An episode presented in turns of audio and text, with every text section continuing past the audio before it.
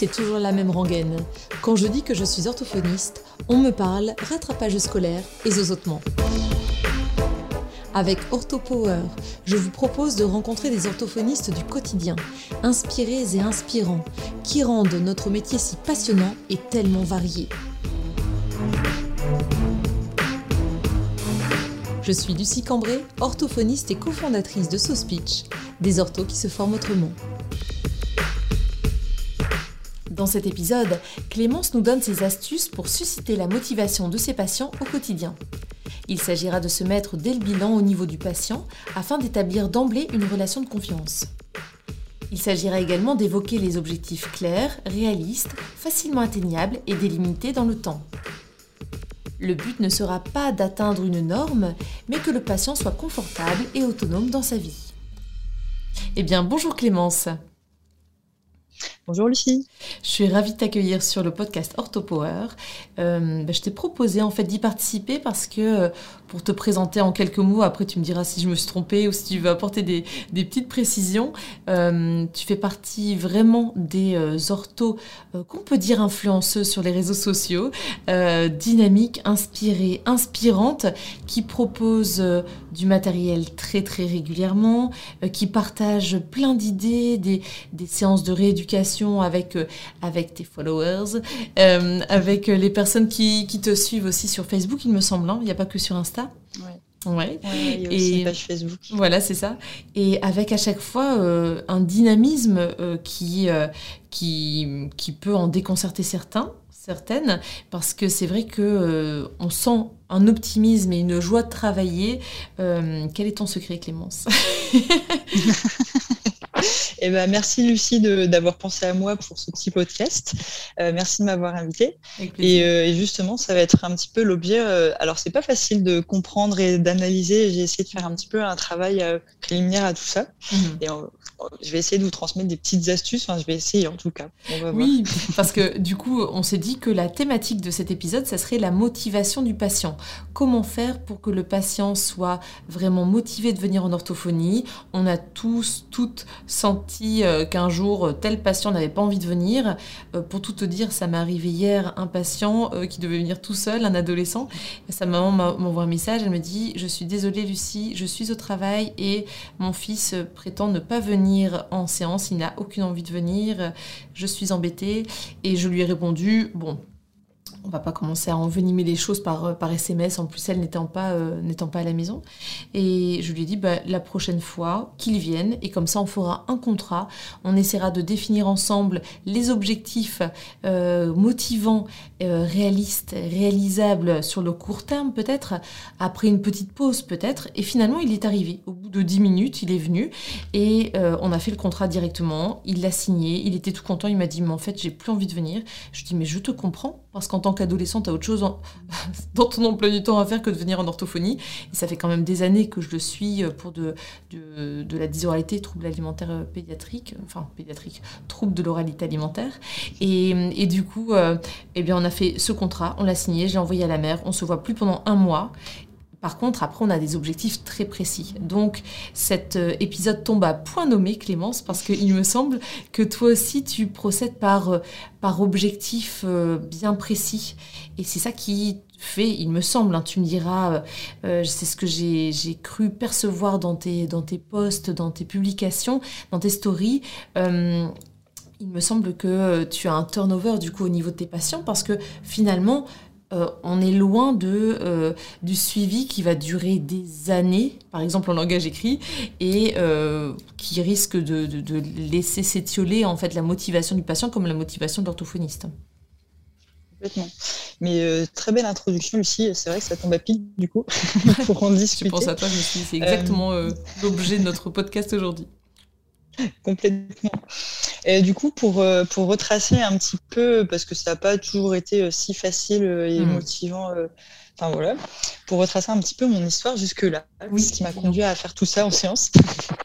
En fait, moi, quand j'ai été diplômée, j'ai commencé par faire un remplacement de congé maternité de six mois environ.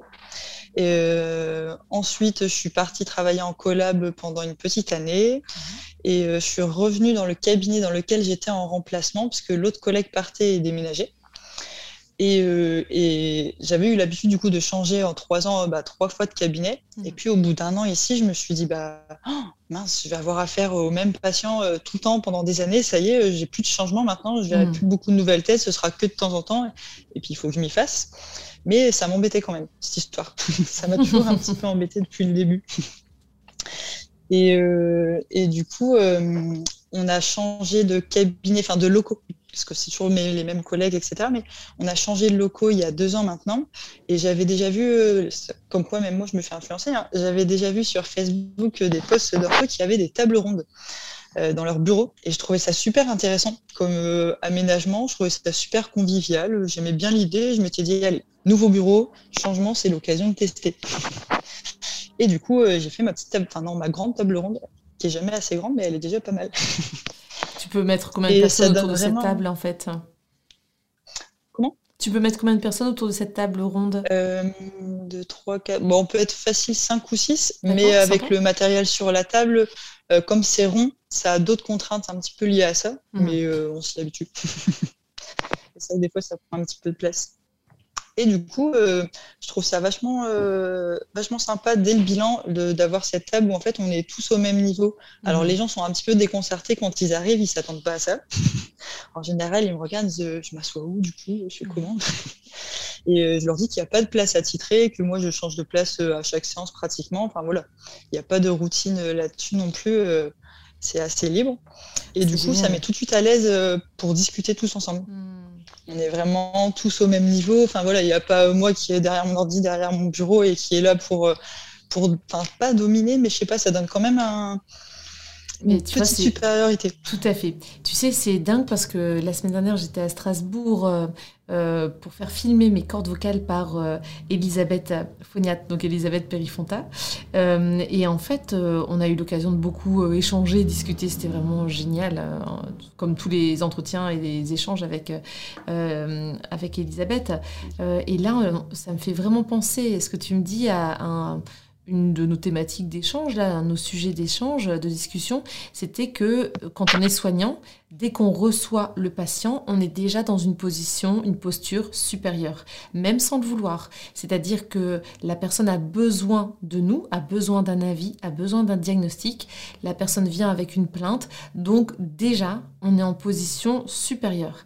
Et c'est vrai qu'on avait tendance à se dire que parfois le biais, en fait, et l'écueil euh, c'est que en tant que soignant, euh, on pourrait très vite jouer sur cette supériorité et ça arrive que certains médecins euh, voient parfois un peu de haut leurs patients et leur fassent la morale ou alors que le, patient il déjà, il vient déjà avec une posture un peu inférieure de celui qui ne sait pas ce qui lui arrive ou qui vient en quête de conseils. Donc là, c'est vrai que rien que la disposition du bureau, tu fais très très bien de l'évoquer. Je savais pas que tu avais une table ronde, mais en effet, dès qu'on arrive, on est derrière notre bureau euh, la personne euh, s'expose finalement, alors que si tu dis bah vous vous installez où vous voulez, euh, c'est déjà bien plus sympa en fait.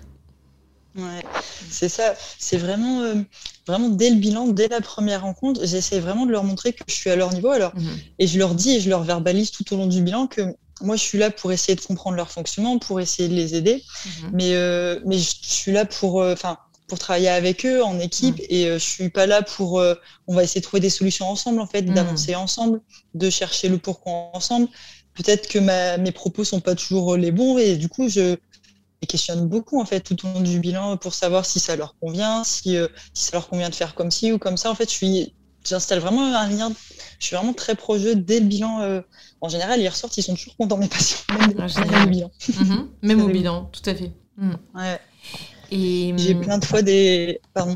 Je t'en prie. J'allais dire, j'ai j'ai plein de fois des, mamans qui reviennent euh, ou des, ou des papas la semaine suivante après le bilan et qui me disent euh, Oh, mais il a adoré la semaine dernière et tout, il était trop content de revenir, alors qu'on a juste fait un bilan et qu'il n'y a rien de fun dans ça. Oui, mais tu as, su mettre à l'aise et c'est vrai que déjà ça, ça, dédramatiser cette heure de bilan où on va tester, en fait, finalement, c'est déjà une très bonne chose. Tu disais que euh, à l'approche de, de, cet enregistrement de podcast, tu avais un peu réfléchi à ta pratique. Est-ce que cette table ronde, tu l'as mise en place dès dès le début ou c'est, tu disais, tu avais vu aussi des, des, avis ou des, des habitudes de, professionnelles de, d'autres orthophonistes? Est-ce que ça a mûri dans ton esprit ou tu t'es dit, allez, je vais tester et tout de suite tu l'as adopté, cette table ronde cette disposition? Eh ben, j'y suis allée un peu, euh, un peu de manière directe. Enfin, hmm. Dans mon ancien bureau, du coup, j'avais un bureau classique et j'avais toujours eu l'idée dans ma tête, mais j'y ai pas réfléchi vraiment plus que ça. Quand elle est arrivée, je me suis dit, ah, il va y avoir des contraintes. Où est-ce que je vais mettre mon ordinateur et tout ça? Il hmm. va falloir se réhabituer un petit peu à ce genre de choses. Euh, j'ai pareil, j'ai retiré, euh, j'avais des dossiers papier avant quand j'ai commencé et aussi sur cette table ronde et ça prend vite de la place, c'est un grand dossier ouvert et tout. Mhm. Et, euh, et ben j'ai arrêté tout ça, je suis passée, euh, j'ai ma tablette et je note tout sur OneNote, le contenu de mes séances.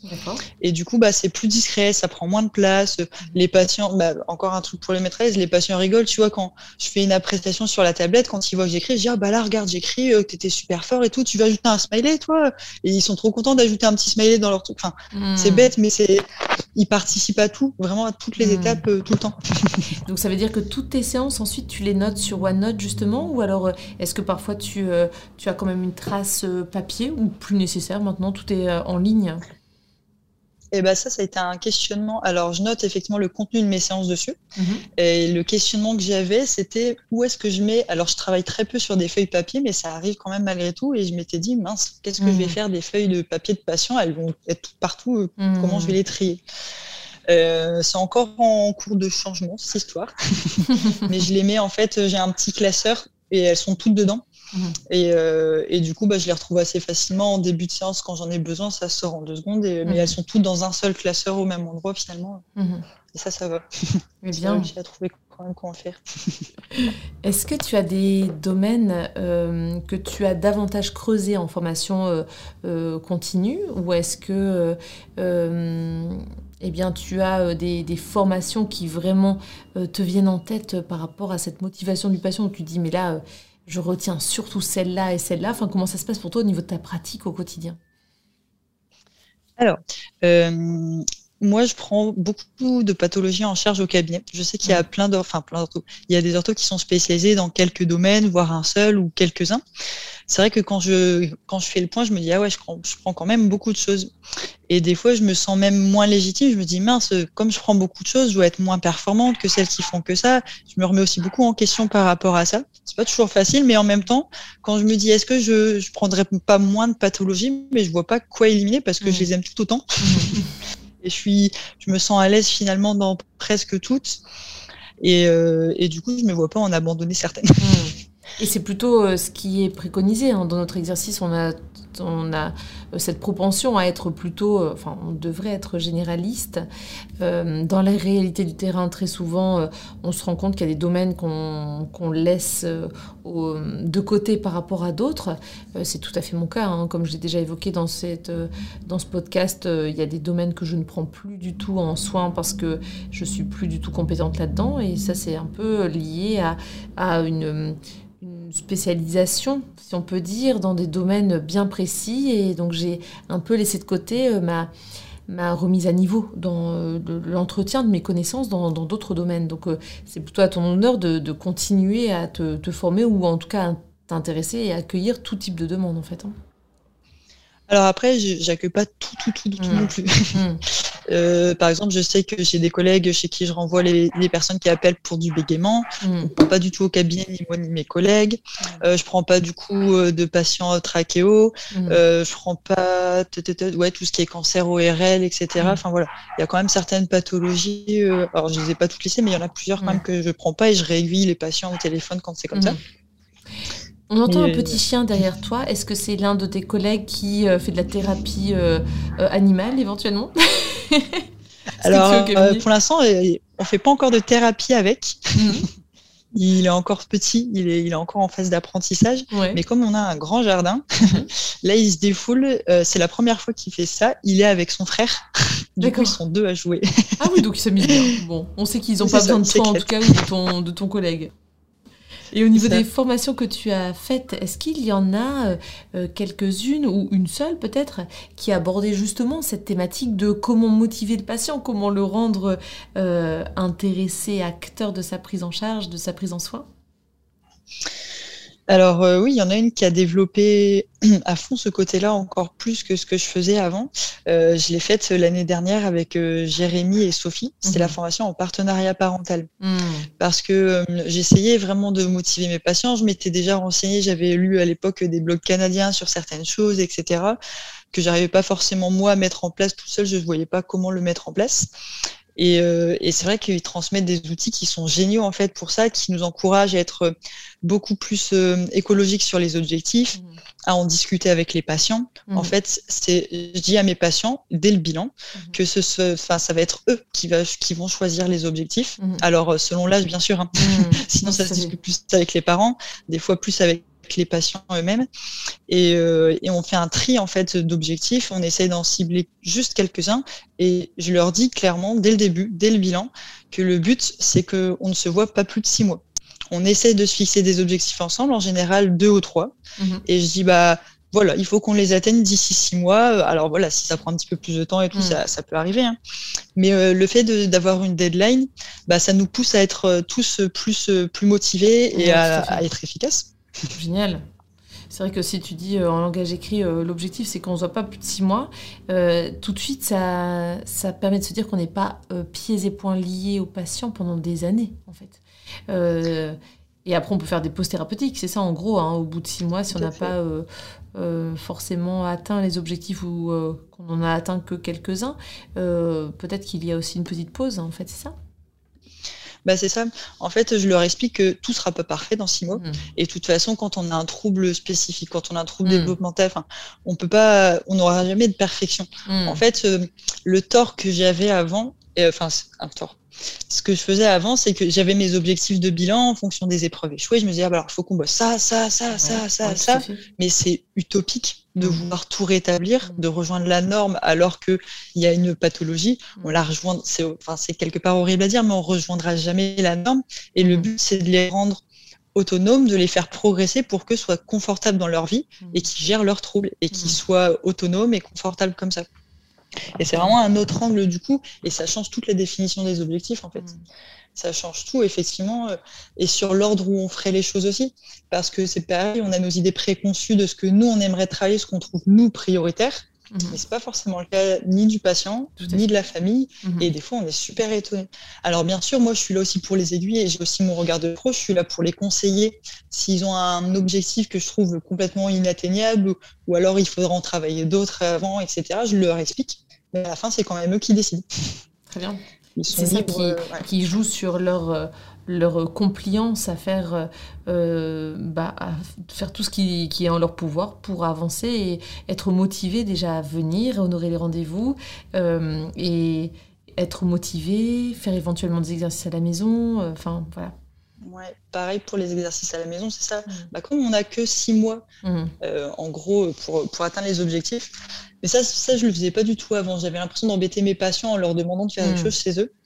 Euh, et, en fait, avec euh, Sophie et Jérémy, on a appris vraiment une manière de le proposer euh, qui, est, super intéressante. Et du coup, mes patients le font, enfin, travaillent chez eux. Alors, ils travaillent. Ça leur prend quelques minutes dans leur semaine. Ils hmm.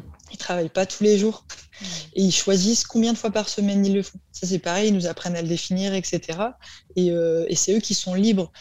Je dis, mais même si tu travailles une fois dans la semaine chez toi, c'est déjà super bien. Ça nous hmm. permettra d'avancer plus vite et c'est déjà super chouette, même une fois. Et régulièrement, ceux qui choisissent de travailler qu'une fois, en plus, souvent ceux-là, ils me font trop rire parce qu'ils reviennent la semaine d'après et ils me disent, en fait, c'était trop bien, je l'ai fait trois fois. Et oui, et, ils se prennent de jeu, c'est trop drôle. C'est super bien. Et d'ailleurs, petit aparté, Clémence, euh, par rapport euh, au partenariat parental, Jérémy est intervenu aussi dans ce podcast Orthopower et euh, dans l'épisode 26, on peut réécouter tout un entretien sur ce que c'est que le partenariat parental. Donc, tu fais très bien de l'évoquer c'est vraiment, ça semble être une, une formation qui cartonne. J'ai pas encore eu l'occasion d'y participer, mais ça a l'air vraiment super bien. En fait, c'est vrai qu'elle s'appelle partenariat parental, donc on se dit c'est forcément le but de la formation est forcément de, travailler avec les parents. Mhm. Alors oui, bien sûr, mais il donne aussi énormément d'outils euh, motivationnels et pour définir ses objectifs hyper concrets, etc. Donc c'est vraiment un champ plus large cette formation. Elle aborde vraiment plein de choses. Euh, Elle est vraiment incontournable, je trouve.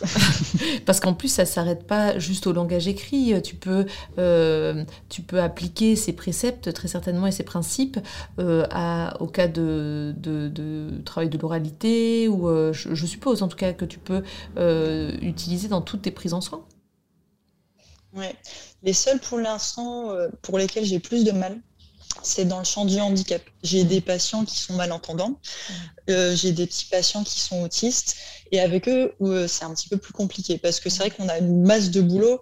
Les parents sont fort attachés au suivi, ils, ont, ils ressentent vraiment le besoin d'être suivis par moi. Et ils auraient l'impression d'être vraiment lâchés si je leur proposais des pauses. C'est un objectif perso qu'il faut que j'arrive à atteindre, à plus segmenter les objectifs et proposer des pauses et à plus les rassurer. C'est vrai que mes autres patients, quand j'arrête les suivis, euh, alors que tout n'est pas parfait, hein, je le disais, je leur dis toujours, je dis, mais alors, du coup, là, je vous laisse, on laisse évoluer. Là, on a travaillé plein de choses. C'est comme si c'était un entonnoir mhm. et il faut que ça se décante maintenant. Il faut que ça, ça rentre dans son quotidien. Il faut que tout ce qu'on a appris se décante, se propage, etc. Et je dis, euh, si dans quelques mois, ça peut être dans un mois, dans trois mois, dans six mois, dans un an, dans trois ans, on s'en fiche de la durée. Si dans quelques temps, vous ressentez le besoin ou il ressent le besoin de retravailler certaines notions, mais du coup, il faut qu'ils sachent quelles notions en fait ils ont besoin de travailler. Bah, à ce moment-là, vous me rappelez, vous me dites Ah, Clémence, il faudrait qu'on reprenne des mmh. séances, on voudrait travailler ça. Ou, mmh. ou ça. C'est comme si euh, tu, euh, du coup, euh, tu, tu suscitais en fait la demande, en tout cas, tu, tu proposais au patient de rester attentif à ses besoins et que lui euh, va, va, pouvoir formuler ou pas un jour, à ce moment-là, il saura qu'il pourra faire appel à toi. Euh, donc c'est hyper intéressant, ça le rend vraiment encore plus acteur et, et au centre de sa prise en soin en fait. Ouais, c'est ça. Et par contre, bah, la condition, je les rassure aussi parce qu'on a une liste d'attente au cabinet. Mmh. Donc c'est vrai que je les rassure là-dessus et je leur dis tout de suite, je dis mais vous inquiétez pas, le jour où vous me rappelez, on se débrouille, on, arrivera toujours à se débrouiller pour retrouver une place et, mmh. et on s'en sort et ma solution alternative au niveau organisationnel à ça, j'avais prévu d'en parler, mais ça tombe à pic, c'est euh, les vacances scolaires. Alors moi, c'est vrai qu'après, voilà, j'ai pas d'enfants, euh, j'en profite, peut-être que ça changera, peut-être que je ferai différemment plus tard. Mm-hmm.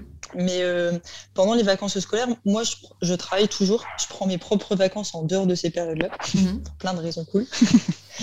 et du coup, moi, pendant les périodes de vacances scolaires, en fait, j'ai un, planning en ligne et euh, mes patients sont libres de s'inscrire les jours qu'ils veulent, quand ils veulent, autant de fois qu'ils veulent. Mhm. Ils sont libres de faire une pause, ils sont libres de venir plus de fois, ils sont libres de venir le même nombre de fois que d'habitude. Ils font vraiment comme ils veulent. J'ai des familles, je sais lesquelles maintenant, enfin, je sais à chaque fois qui fait quoi. J'ai des familles qui en proposent, enfin, qui en profitent systématiquement pour faire une pause. J'en ai qui en profitent pour venir tous les jours de la semaine. J'en ai qui viennent trois, quatre fois par semaine. Et du coup, bah, mes plannings de vacances, quand je faisais pas ça, à l'époque, n'étaient pas remplis. Les plannings de vacances, c'est vrai que j'avais toujours au, minimum une journée en moins de travail mhm. sur les périodes, les petites vacances scolaires. Et l'été, c'est vrai que je faisais un mi-temps, à peu près en termes de mhm. nombre de rendez-vous. Ça, ça arrive plus. Je travaille vraiment autant. Je fais les mêmes, le même volume horaire maintenant pendant les vacances. Et oui, et c'est en plus très intéressant symboliquement parce que on voit très souvent euh, euh, et on entend très souvent des orthophonistes qui se plaignent euh, que pendant les vacances, les patients ne viennent pas. Et en fait, moi, ça me dérange aussi un peu d'entendre que le patient doit se sentir obligé d'aller chez l'orthophoniste je comprends aussi les orthophonistes se plaignant de ne pas avoir euh, autant de, rendez-vous et que le suivi euh, en pâtit aussi. Euh, mais là, on en oublie presque que c'est le patient qui choisit et qu'il a, s'il a envie de venir pendant les vacances ou s'il a envie d'associer ça aux vacances scolaires, enfin en tout cas que le suivi pour lui s'arrête parce que l'école s'est arrêtée et que du coup il a envie de faire des pauses. qui est-on pour dire, bah non, vous avez vous engagez, vous venez encore toutes les semaines alors que là, c'est les vacances. Euh, c'est, il y, a une sorte de dynamique qui me dérange dans le fait que on, se dise, bah, le patient, il prend une place, il est obligé de venir. Moi, je, je l'ai prévu dans mon programme, dans mon planning. Il y a des gens qui attendent. Euh, oui, mais c'est un peu passer à côté de ce que lui souhaite. Et puis, on n'a peut-être pas envie pendant les vacances d'emmener son enfant chez orthophoniste. Et on peut quand même euh, avoir envie que l'enfant continue à évoluer, en fait. Hein. C'est ça, tout à fait. Et ça me permet même aussi de faire certains suivis. J'ai certains patients que je ne vois qu'aux vacances, qui n'ont pas de créneau fixe dans ma semaine habituellement. Alors ça peut être pour plusieurs raisons. J'ai des patients, c'est parce que leur planning habituel ne matche pas avec le mien, et sinon ils ne pourraient pas avoir de séance. Euh, j'ai des patients où c'est des, comme je te disais, du coup, les gens qui rappellent pour reprendre des suivis. Mhm. Et bah, des fois, quand le planning, on n'arrive pas à retrouver un créneau qui mêle, bah, je dis, bah, c'est pas grave. Là, on approche d'une période de vacances scolaires. Mhm. Bah, vous, en avant-première, vous pouvez bloquer les créneaux et je vous propose, si vous êtes OK avec ça, si vous le voulez, hein, mais je vous propose qu'on se voit tous les jours et comme ça, au moins, même si on n'a pas encore de créneau fixe, ben, on pourra déjà avancer plein de choses. Tout à fait. Et c'est vrai que les patients qui font ça sont super contents mmh. parce que sur euh, une période de vacances scolaires de deux semaines, je parle des petites périodes là du coup, euh, en se voyant tous les jours, en fait, on arrive à atteindre des objectifs en deux semaines de temps. Mmh. Ils sont super fiers. Eux, tous les jours, ils arrivent, ils savent euh, ce qu'on fait, ils savent où on en est, ils savent ce qu'on vise. Euh, euh, et, du coup, bah, c'est hyper motivant. Ils sont super contents à la fin des vacances. À chaque fois, ils sont, vraiment trop contents. Même les ados. Donc c'est vrai qu'avec cette démarche, on peut dire qu'on est aux prises avec la motivation du patient et aussi avec peut-être un faible absentéisme. Peut-être que tu as moins d'absents que tu n'en avais avant. Oui, je pense que j'ai moins d'absents que ce que j'avais avant, effectivement. Alors, euh, j'en ai forcément, comme tout le monde, parce que j'ai des, patients qui sont parfois malades, qui ont des sorties scolaires, qui ont d'autres mmh. rendez-vous, comme tout le monde. Hein. Mais c'est vrai que déjà, par contre, des lapins, j'en ai très, très, très, très, très mmh. rarement. Mmh. Je suis toujours prévenue. Alors, ça m'empêche pas de remettre les points sur les avec certains quand ils me préviennent trop en dernière minute. Et, euh, et, je suis hyper flexible sur le planning. Euh, et ils le savent, en fait. C'est pour ceux aussi qui me préviennent des absences. Ils savent que quand ils annulent un rendez-vous, potentiellement, c'est pas toujours le cas, ça dépend de mes dispos, mais je peux leur en reproposer un autre dans la semaine en fonction des absences des autres. Mhm. Je, en fait, comme je suis super proche de mes patients, je connais un petit peu la vie de chacun, je connais les contraintes horaires de chacun, etc. Et du coup, bah, moi, dès que j'ai un absence, je dégaine mon portable, je suis très SMS euh, en fait avec mes patients, mhm. ils le savent. Et du coup, je dégaine mon portable et je propose le créneau à d'autres. Mhm. Ce qui permet aussi de limiter, même en ayant des absences, de limiter quand même le nombre de trous euh, dans ta journée. tout à fait. Tout à fait. Et j'ai aussi euh, quelques patients en surbooking. On appelle ça comme ça maintenant, cabinet. on a, je pense qu'en ce moment, je dois en avoir quoi euh, Je dois en avoir quatre, il me semble, en surbooking. Et du coup, ça me permet, je sais, alors pareil, ils savent que du coup, en fait, c'est des gens qui sont postés ou des gens qui sont disponibles facilement. Et euh, ça leur a permis pour certains d'esquiver la liste d'attente des fois. Mhm. Ça leur a permis, ça dépend, tu vois, je peux proposer ce genre de choses ou alors quand c'est des familles avec des parents postés. Hmm. Euh, et, du coup, bah, pareil, dès que j'ai un créneau, paf, je leur propose et je leur dis dès le début, je dis, mais vous êtes libre, je vais, peut-être vous bombarder de SMS à chaque fois que j'ai un absent, peut-être que hmm. ça ne maturera pas. Et ils le savent et ils sont OK. Hmm. Et je dis, mais vous êtes libre de me dire si oui ou non, euh, ça vous va et ça vous convient. Il ne faut pas se sentir obligé d'accepter un rendez-vous dès que je le propose.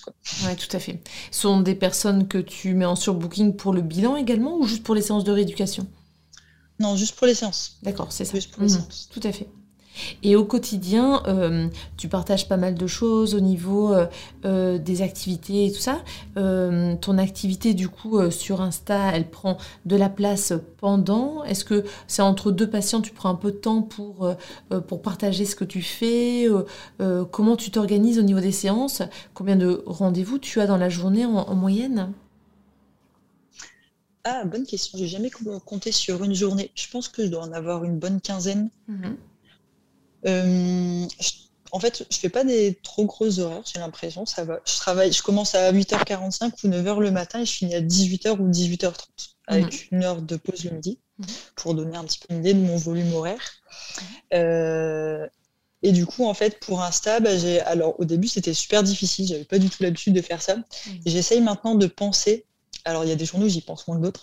et j'essaie de penser, bah, au moment où je range une activité, tu vois, je suis en train de la ranger, ou alors pendant que mon patient il est en train d'installer euh, du truc à côté, mmh. je prends mon téléphone et j'ai pris l'habitude mmh. de, faire comme ça une petite photo, mais c'est pour ça que c'est toujours des photos à l'arrache. Hein. Mmh. Oui, en même temps, c'est à l'arrache en, speed. Ça illustre très euh, facilement l'activité que tu, que tu veux faire, donc euh, à l'arrache, mais quand même suffisamment suffisamment explicite. Euh, est-ce que euh, du coup, euh, tu accueilles des stagiaires aussi parfois? Oui, Mmh. Et du coup, je reviens un petit peu en arrière. Oui, et euh, du coup, je fais toutes ces petites photos. Et donc ça, ça me prend deux secondes sur une séance à la mmh. limite. Et en fait, je poste alors soit euh, si j'ai un trou dans la journée, si jamais j'ai le temps et, et, que j'y pense et que j'ai rien d'autre à faire, ou que j'ai pas envie de faire autre chose. Ou alors sinon, je le poste, j'ai pris le réflexe de le faire en général le soir dès que je rentre chez moi. mes stories sont du, du, coup souvent publiées vers la même heure. Et je fais ça en rentrant et, et comme ça, ça se fait bien. Et j'aime mhm. bien. C'est un moment agréable. Ça fait une transition. Et puis mhm. après, euh, je profite de ma soirée chez moi, mais euh, c'est sympa. Et sinon, du coup, oui, pour les stagiaires. Est-ce que tu prépares tes séances à l'avance ou euh, c'est un peu euh, en fonction du patient, de, euh, du, moment euh, de la journée, de ce, qu'il, de ce avec quoi il vient, tu vois, comme demande, comme plainte, ou en fonction de ton projet thérapeutique qui a déjà été bien déterminé et délimité après le bilan alors moi, je suis hyper flex. En fait, on a donc du coup, on a nos objectifs avec mes patients. Euh, ils savent pourquoi ils viennent. Ils savent, ils savent déjà presque à l'avance ce qu'on va travailler. Si l'objectif est en cours, euh, on travaille des séances entières dessus et beaucoup de séances dessus. Hmm. Euh, du coup, ils savent, enfin forcément, ils savent à quoi s'attendre plus ou moins, puisqu'ils savent que c'est ce qu'on est en train de travailler en ce moment. Mais par contre, je suis hyper flex sur la façon de le faire. Hmm. Ça, ça dépend. En fait, ça dépend de l'humeur de mon patient, ça dépend de mon humeur, ça dépend de nos envies, ça dépend de leurs envies. Et, euh, et je m'adapte. S'ils ont envie de faire tel truc et tout, j'arrive toujours. En fait, j'ai très peu de, de, jeux orthophoniques de maisons d'édition, etc. Hmm. J'en ai, hein, mais c'est vrai que j'en ai assez peu. J'ai beaucoup de jeux différents dans mon bureau. Oui, j'ai vu la jeux fois, à ta, dernière story, j'ai vu, tu avais euh, contourné en fait, euh, entouré plutôt, détouré, comment dire Entouré, ouais. Entouré, ouais. autour de... Dans tes, dans tes étagères de, matériel, il y avait une place énorme pour tous les jeux carottes, en fait, ce qu'on appelle les jeux qui donnent envie de, de, jouer. de, jouer, tout simplement. Oui. Bah ouais. Bah c'est ça. En fait, j'utilise presque que ça dans mes séances. Euh, ils me servent, bah, ils me servent à apporter le côté ludique, à apporter de la bonne humeur, à se marrer, et, euh, et à côté on bosse. Mais du coup, mes patients ont jamais l'impression de bosser. Quand tu leur demandes, bah, quand j'ai des stagiaires, euh, je leur demande toujours de se présenter et tout ça au début, et je dis alors, est-ce que tu peux expliquer ce qu'on fait nous ensemble, on travaille quoi? Ils disent bah on fait des jeux. tout simplement, on s'amuse. Mais oui, et, et c'est vrai que c'est ce que j'ai identifié pour la motivation de mes patients. En fait, je suis tout le temps de bonne humeur quand je suis euh, au cabinet la journée. Euh, je suis vraiment de bonne humeur tout le temps. Euh, je m'intéresse à mes patients, tu vois, quand ils arrivent, je démarre toujours par leur, par leur demander ce qu'ils ont fait avant, ce qu'ils ont fait leur mmh. journée, s'ils vont bien, on papote deux minutes, tu vois. Alors, ouais, c'est deux minutes de temps de séance perdu, mais c'est une connexion entre nous. Mmh. Je pense que la plupart des orthophonistes font ça aussi, tu sais, de, de, tâter un peu euh, le terrain, voir comment ça se passe, s'il y a eu des choses importantes durant la semaine et, euh, et, comment ça va finalement. En fait, en gros, on accueille euh, pas juste un symptôme ou juste un, une pathologie, c'est vraiment un patient qui a son vécu et je pense que pas mal de personnes fonctionnent comme ça. Et, et c'est vrai que du coup, nous, toute la séance, on, on, est vraiment là pour se marrer, on rigole super bien, on travaille, mais on essaie vraiment d'avoir une super bonne ambiance et et ouais, c'est vrai que c'est rigolo. Enfin, même avec mes ados, je te dis, j'ai vraiment créé un lien du coup avec tous mes patients, que ce soit avec euh, les familles mhm. qui viennent quand euh, c'est des séances avec les parents, que ce soit avec euh, les patients eux-mêmes, les enfants, les ados, etc. Mhm. On a vraiment créé un, un fort lien et, et on s'amuse bien. et est-ce qu'il t'est déjà arrivé qu'un ado te dise non, j'ai pas envie en fait Eh bien, pas pour l'instant. j'ai récupéré euh, ces deux dernières années, ouais, je pense, beaucoup de suivi. En fait, il y a des cabinets qui ont fermé dans le secteur, mhm. ou alors euh, des, des, ados qui, tu sais, ont fini leur suivi, et puis tu as les parents qui, qui les tannent, disent non, mais il faudrait que tu refasses des séances, machin, et mhm. tout, et puis qui appellent ici. Donc ça, je le sais pas toujours, moi, en, en les rappelant au téléphone. Et, euh, et, moi, avec les ados, je suis encore plus cool qu'avec les autres patients. Je pense que je me mets vraiment comme si j'étais encore une ado avec eux. je leur parle comme à des ados, tu vois, je me mets vraiment au même niveau. Et déjà, pendant le bilan, tu vois, je peux leur dire, ah ouais, oh là là, c'est trop chiant, t'as déjà fait une rééducation pendant cinq ans et tout, ça doit être long. Enfin, tu dois mm. pas avoir envie d'être là, en mm. fait. Et je leur dis, je le comprends, enfin, ils ont leur vie d'ado à côté, quoi, c'est normal. Puis cinq ans d'orthophonie, c'est immense. C'est horrible, ouais. Et du coup, je leur promets déjà euh, monts et merveilles et une rééducation en peu, en peu de temps. Oui, donc là, ça euh, Ils savent que du coup. C'est vrai que c'est ce que j'ai tendance à, dire aussi aux ados qui viennent pour de la rééducation Romeo, tu sais, dans le cadre d'un traitement orthodontique.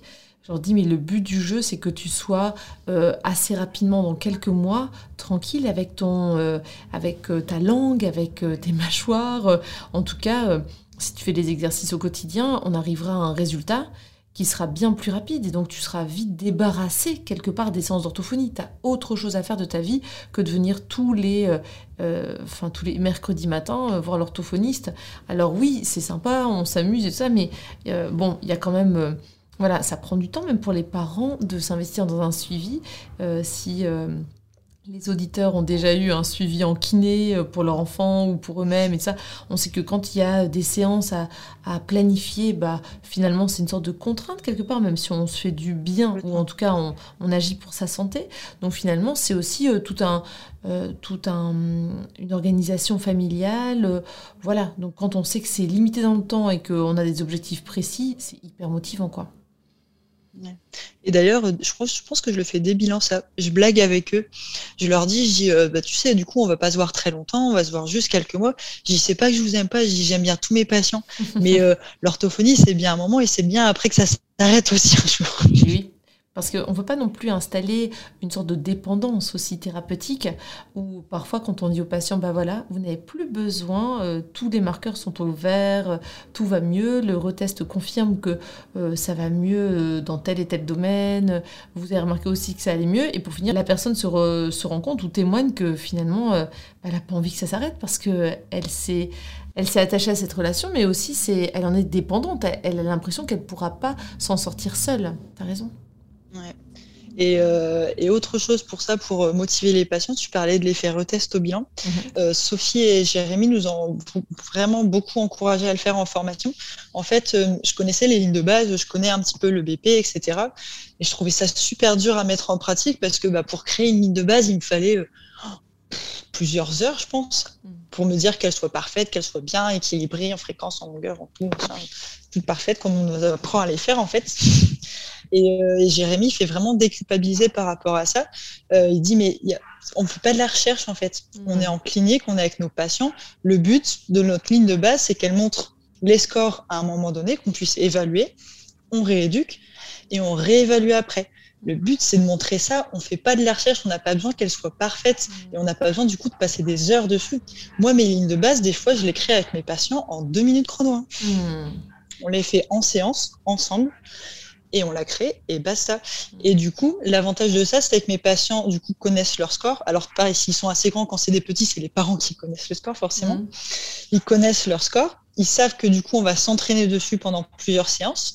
Pareil, ça, on se donne une, limite dans le temps en fait pour, euh, pour réévaluer cette ligne de base. Comme ça, ils savent que du coup, il faut qu'on s'entraîne vraiment bien parce qu'on mmh. va la réévaluer. On sait qu'à telle date, c'est noté sur, euh, sur OneNote, du coup. Mmh. C'est noté et on va la réévaluer. Donc, il faut que elle se soit vraiment bien améliorée. Mhm. Euh, et, puis on la réévalue et du coup ils le savent et ça les motive d'autant plus à s'activer en séance et à s'activer aussi chez eux. Super. Est-ce que tu as des, euh, des témoignages, euh, pas des témoignages, est-ce que tu as des, des anecdotes de patients ou des, des, illustrations de ce que tu nous évoques là par des, des, cas cliniques ou un suivi de patients qui t'a particulièrement marqué par rapport à, à toute cette thématique? Alors, moi, j'avais réfléchi un petit peu à, une patiente, euh, ou alors je travaille, enfin, c'est rigolo parce que c'est une patiente de mes débuts d'orthophoniste. Mm-hmm. Euh, je travaillais pas pas du tout comme ça, comme maintenant au niveau de l'aspect motivationnel, etc. Mais euh, je me suis rendu compte que j'instaurais déjà une sacrée bonne ambiance avec mes mmh. patients, parce qu'en fait, c'était une petite fille euh, qui était suivie, euh, qui était dyslexique, qui est toujours dyslexique, je pense. ça n'a pas changé. Mmh. Et qui était suivie par ma collègue. Et en fait, la famille voulait une deuxième séance dans la semaine. Ma collègue n'avait pas la place. Et du coup, c'est moi qui avais ajouté la deuxième séance dans mon planning. Donc, ça avait commencé comme ça. Et puis euh, ma collègue me l'avait décrite, elle dit oh tu verras, machine, elle est, elle est hyper timide, elle est très, euh, elle est très coucounée par maman, donc elle est très immature pour son âge, tu vois, elle, fait fort bébé et tout. Et d'emblée, euh, elle me l'a décrite comme ça. Je dis bon, sympa, c'est pas cool comme description, mais bon, ok. Mm. Et puis j'ai jamais tenu compte de ce qu'elle m'avait dit là-dessus parce que j'avais pas envie de, de, me faire cette idée-là avant de recevoir mm. la patiente. Euh, et, du coup, moi, je l'ai toujours euh, considérée comme une grande de son âge en séance. Euh, et ça s'est toujours super bien passé. Et euh, quand je suis partie du cabinet pour venir travailler ici, à la fin, euh, sa maman a pleuré dans mon bureau, elle était dégoûtée que je parte. Et elle s'était même renseignée pour faire la route jusqu'ici, mais c'était pas possible. Et, euh, et, elle me dit, mais, mais Clémence, mais on vous remercie vraiment. Alors oui, pour la rééducation, pour les progrès, mais même sur le plan personnel. Mmh. Elle me dit, euh, bah, ma fille, elle a, en fait, elle a évolué, elle a grandi, elle a mûri. Et on sait que c'est beaucoup grâce à vous parce que vous l'avez boostée, parce que vous l'avez vous lui avez redonné confiance en elle en fait. Et c'est vrai que j'ai comme une grande. Mhm, c'est ça. Mm. Et j'ai plein de mamans qui, euh, qui maintenant me disent ça en fait à la fin des rééducations. Bah, merci de lui avoir, euh, ouais, de lui avoir redonné confiance en lui ou en elle. Et, et c'est vrai que bah, c'est super important aussi parce que je dis toujours aux parents à l'école, on est là pour remarquer les difficultés, noter les difficultés, on note mm. que les erreurs, on note ce qui va pas, on valorise très peu les enfants. Dans le quotidien, on leur montre pas leur progrès, on leur montre ce qu'ils réussissent pas. Oui, c'est vrai. C'est trop triste. Tout à fait, c'est vrai. Et qu'est-ce qui t'a amené à cette, euh, cette dynamique-là? Est-ce que tu as toujours été comme ça, même quand tu étais euh, adolescente? Ou est-ce qu'il y a des lectures qui t'ont un peu euh, fait prendre conscience que le fait d'insister de, d'insister sur ce qui allait bien, c'est ça qui, qui aidait le patient Qu'est-ce que tu peux nous en dire par rapport à ça? D'où te vient ce dynamisme? C'est une bonne question. Je pense que ça s'est fait naturellement en hmm. grandissant. Très à force de côtoyer plein de monde et tout. Hmm. je pense que non, parce que c'est vrai qu'il n'y a pas de choses qui m'ont poussé plus que ça à, hmm. être comme ça, mais c'est vrai que naturellement, bah, je, fais toujours le verre à moitié plein plutôt qu'à moitié vide. Oui, tout à fait. C'est aussi partie des tempéraments. oui, voilà, ça fait partie des tempéraments. Euh, euh, il y a quand même des fois où euh, ça va pas, ou ça va toujours très très bien. non, je vous rassure, j'ai des coups comme tout le monde. Tu es humaine, en fait. c'est normal. C'est normal. Mais, euh, mais du coup, d'être positif, c'est vrai que ça m'aide peut-être à rebondir euh, plus vite et à mm. moins me morfondre. Euh, je sais pas. Mm. Ça dépend des périodes, je pense, ça dépend des soucis, ça dépend. mais c'est vrai que je suis plus de nature à rebondir mm. plutôt qu'à rester à, à, me lamenter. Tant mieux. Hum, est-ce que tu as des, références de bouquins éventuellement à nous proposer euh, en lien avec ça? Ou je pense que tu nous as déjà dit ce qui t'avait un peu influencé, c'est une part, de tempérament, une part de, dîner, euh, euh, une part de formation qui t'ont particulièrement porté et conforté dans ce que tu faisais déjà spontanément, très certainement, avec la formation en partenariat parental. Est-ce qu'il y a d'autres références ou qui te viennent en tête, Clémence? Euh, alors, j'en avais pas prévu, mais, euh, je me dis que de manière assez accessible, euh, alors parce que je sais que je reçois beaucoup de questions sur Instagram sur les mm. lignes de base. Alors, je vous dis ce que ce qu'on trouve dans la littérature, c'est vraiment les lignes de base parfaites, mm. mais c'est déjà une bonne base en fait. C'est déjà une bonne base au moins de savoir comment dans l'idée comment les créer pour pouvoir après s'en détacher mm, et les faire de, de manière plus simplifiée. Et je sais, je crois qu'il y a le MOOC EBP qui a été remis en ligne, il me semble, là récemment. Il a commencé euh, là, euh, autour du 20 février, euh, mais ça fait déjà... C'est la deuxième fois qu'il est proposé. je m'étais inscrite en 2020. Je pense que c'était pendant le confinement, le premier confinement. Et, et, là, donc en 2022, il a été reproposé et il est de très très bonne qualité en effet. Et oui, et en deuxième, ça c'est grâce à une de mes stagiaires qui m'a envoyé un article issu d'un mémoire euh, sur l'EBP euh, mhm. qui a été fait à la fac de Lille, je crois. Euh, J'ai pas la référence exacte, mais je te l'enverrai. L'article est assez résumé. Il fait juste, euh, il doit faire moins de 10 pages, il est en français. Et, et, ça résume un petit peu comment créer des lignes de base. Et c'est vrai que c'est sympa. Hmm. du coup, là, c'est vraiment résumé et c'est facilement accessible. Hmm. Oui, parce que du coup, le BP, euh, euh, ça t'aide aussi à, savoir sur quoi tu te bases pour euh, ensuite déterminer des objectifs très précis avec les patients, co-construire les projets thérapeutiques pour que ce soit plus motivant en fait pour eux. Oui, tout à fait. Et, en dernière lecture, c'est pas, pas un ouvrage, mais c'est des lectures intéressantes. Il y a le. Ah, je suis en train de chercher le nom du blog. Ah, ça serait pas tout cuit dans le bec? Si, c'est ça, merci. le blog Tout cuit dans le bec, euh, qui, regroupe des articles qui sont absolument géniaux. Et en fait, moi, j'ai le réflexe, quand je lis une information qui m'intéresse, je vous ai dit, je suis très portable du coup. Euh, je vais dans mes notes et tout de suite, j'écris en résumé euh, l'info qui m'intéresse moi pour mes séances. Et du coup, j'ai une liste comme ça de notes pour plein de petites choses. Et c'est des notes que je ressors à mes patients en fait pour donner du poids à ce que je leur propose. Mhm. Je leur dis, bah, alors il y a des études en orthophonie, je, le dis toujours théâtralement, il y a des études en orthophonie qui disent que euh, pour arriver à tel but, il faut faire plutôt comme ci ou comme ça. Est-ce que vous voulez qu'on essaye? Je dis, moi, les études, elles disent ce qu'elles veulent. Je dis, mais faut qu'on le vérifie. Mmh, et je, leur présente vraiment comme ça, parce que c'est vrai que les études, euh, bah, c'est des études sur des patients donnés, enfin, mmh.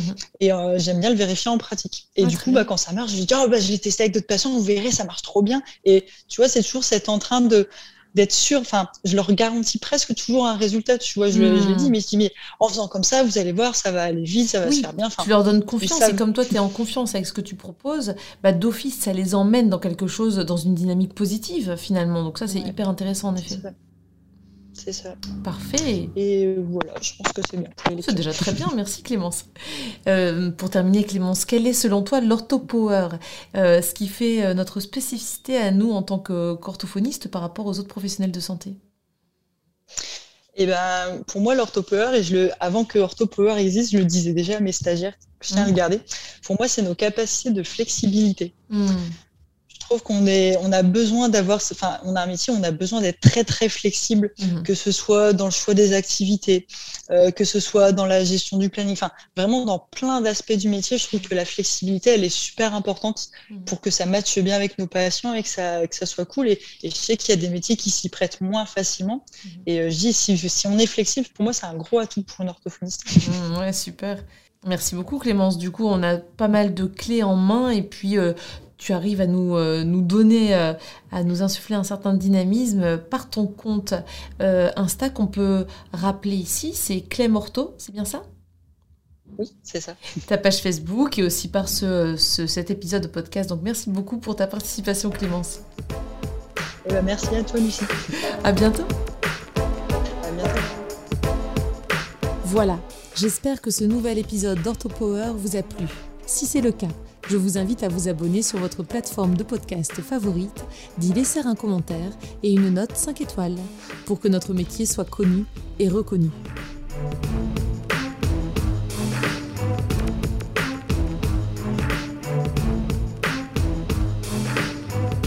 Orthopower